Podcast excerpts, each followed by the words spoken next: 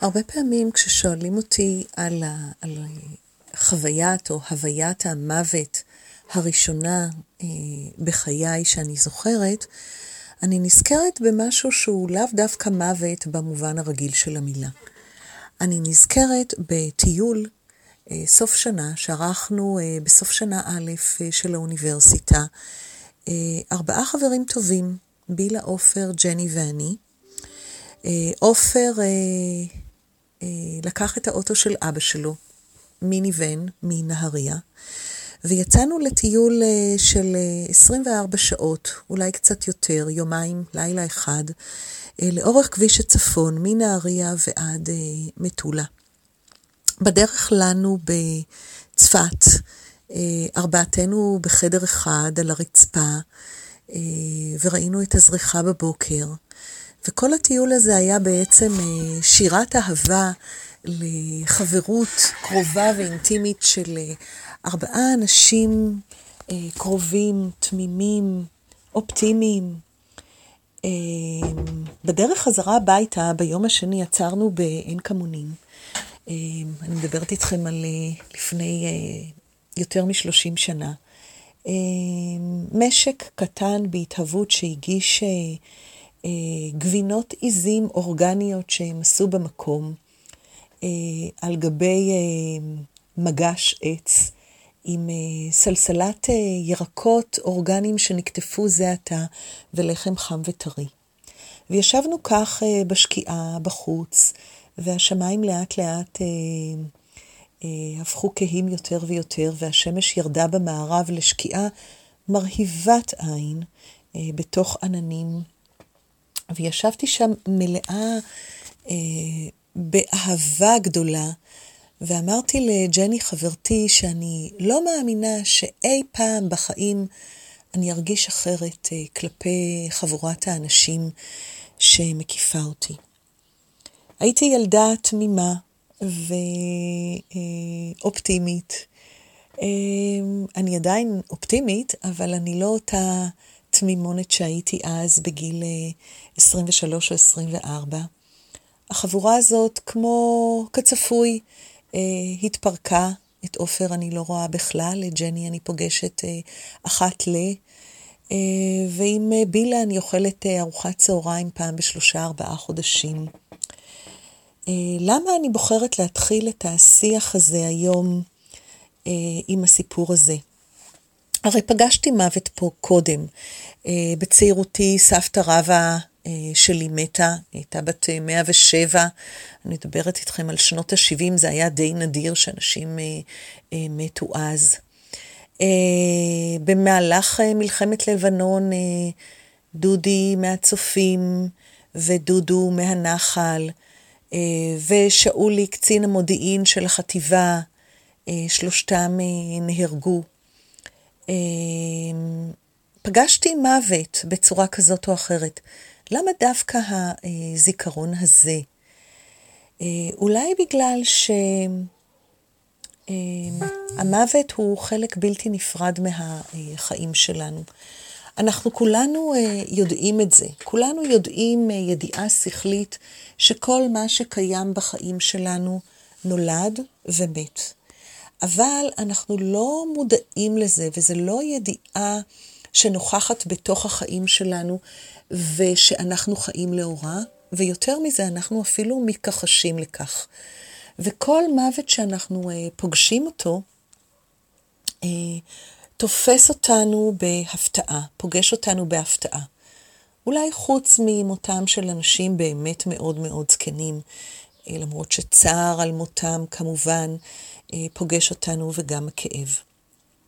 הרוח הרווחת היא שמוות כזה לא צריך לקרות. אה, אולי זה יכול לקרות אצל אה, אחרים, אבל אנחנו לא באמת באמת מאמינים שזה יכול לקרות לנו. ככה אנחנו בנויים. ביוגה, ביוגה סוטרה יש משפט שאומר, הרצון לחיות זורם מאליו גם אצל החכמים.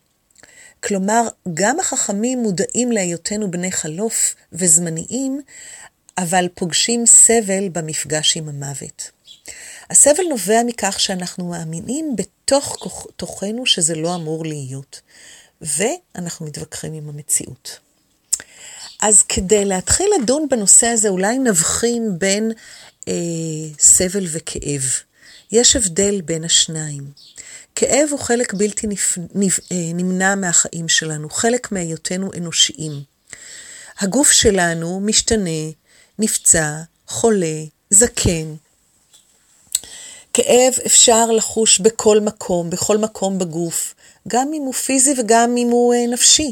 מעבר לפצ... לפציעות ולמחלות שתיארתי קודם, אז גם אם אני נפרדת מהחבר שלי, או גם אם פיטרו אותי מהעבודה, זה יכול לגרום לי לכאב, זה טבעי.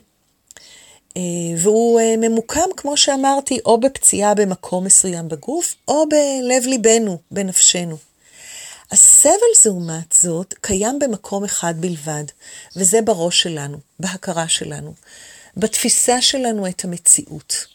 הוויכוח עם המציאות זה לא היה יכול לקרות, או זה היה אמור להיות אחרת. בשנת 2000 מת בני זוהר, והוא המורה הגדול שלי לנושא סבל ומוות.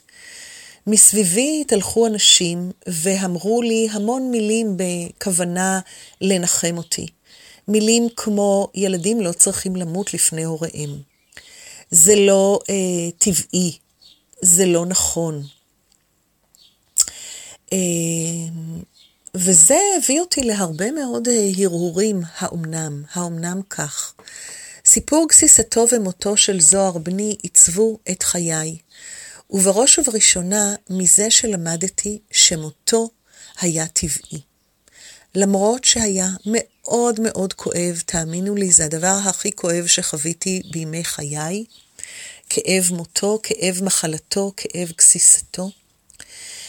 אה, אבל אה, הסבל הגדול שהיה, והסבל, אני אומרת, כי אה, חשבתי שאולי זה לא היה אמור להיות כך, פקח את עיניי, פקח את עיניי וגילה לי מציאות אחרת ממה שחשבתי. גיליתי שחתלתולים מתים וכלבלבים מתים. בטבע צאצאים מתים לפני הוריהם. חיילים מתים בשדה הקרב או בתאונה. זאת עובדה. כל מה שקורה במציאות שלנו הוא טבעי, זה הטבע. זה הדרך שהטבע מתנהל בה. זה נורא נורא נורא כואב. אבל אם אני מוכנה להבין, לקבל, לראות שזאת המציאות, אם אני מוכנה לפקוח את העיניים, אני מכירה את העובדות, אני יכולה לכאוב מהן, כמובן, זה בלתי נמנע, אמרנו, אבל מתאפשרת האפשרות לא לסבול ממנה. לומר לעצמי, זה לא היה אמור לקרות, זה בדיוק מקור הסבל שלנו. הוויכוח הזה עם מה שקורה, הוויכוח עם מה שקורה במציאות. מה שקורה במציאות הוא נתון. נתון, עובדה, משהו שאפשר להתווכח איתו, או אפשר לוותר על הוויכוח איתו. אה, מה שקורה במציאות, קורה במציאות, ומה שהתפקיד שלנו זה לעשות, זה להסתכל על המציאות הזאת בעיניים חדשות, טירוניות, במבט חוקר, ואז מתגלה הטבע האמיתי, הטבע של המציאות, שהכל זמני וחולף, שהכל נולד, חי ומת. התבוננות כזאת אה, אה, מופנמת לא כי אמרו לנו את זה, לא כי קראנו או ראינו סרט, אלא כי פגשנו וחווינו זאת בצורה ישירה. שוב אני מדגישה, כאב לא יימנע מחיים שלנו, אנחנו נמשיך להצטער על לכתו של אדם שאנחנו אוהבים, על פרידה, על זה שהגוף שלנו מתבגר, על זה שהגוף שלנו משתנה. אבל אנחנו נבין את חוקי המשחק, חוקי משחק החיים. ואם אנחנו נחיה על פי חוקי המשחק האלה, יהיה פחות סבל בחיים שלנו, והמוות לא יחווה כגזרה משמיים או כעונש, אלא כחוק נתון. אני אתן לכם דוגמה. כאשר אני משחקת במשחק מונופול, מי ששיחק פעם במשחק המונופול יודע שלא משנה כמה טוב הוא ישחק, תמיד באיזשהו שלב של המשחק הוא ימצא את עצמו בבית הכלא.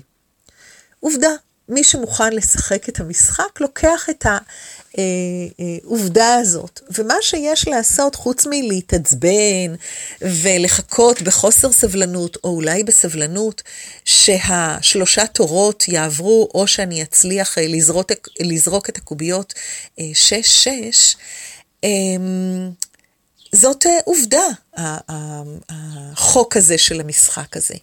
אם אני מסתכלת על החיים שלי כעל משחק החיים, אז אני צריכה לקחת בחשבון שדברים כאלה כואבים יקרו בחיים שלי.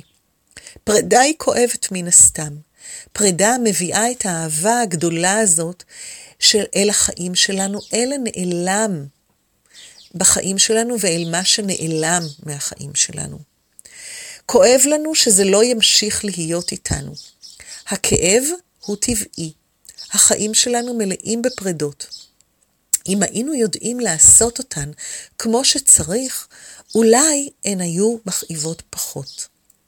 ולכן אחת המשימות הגדולות שלנו היא דווקא ללמוד להיפרד.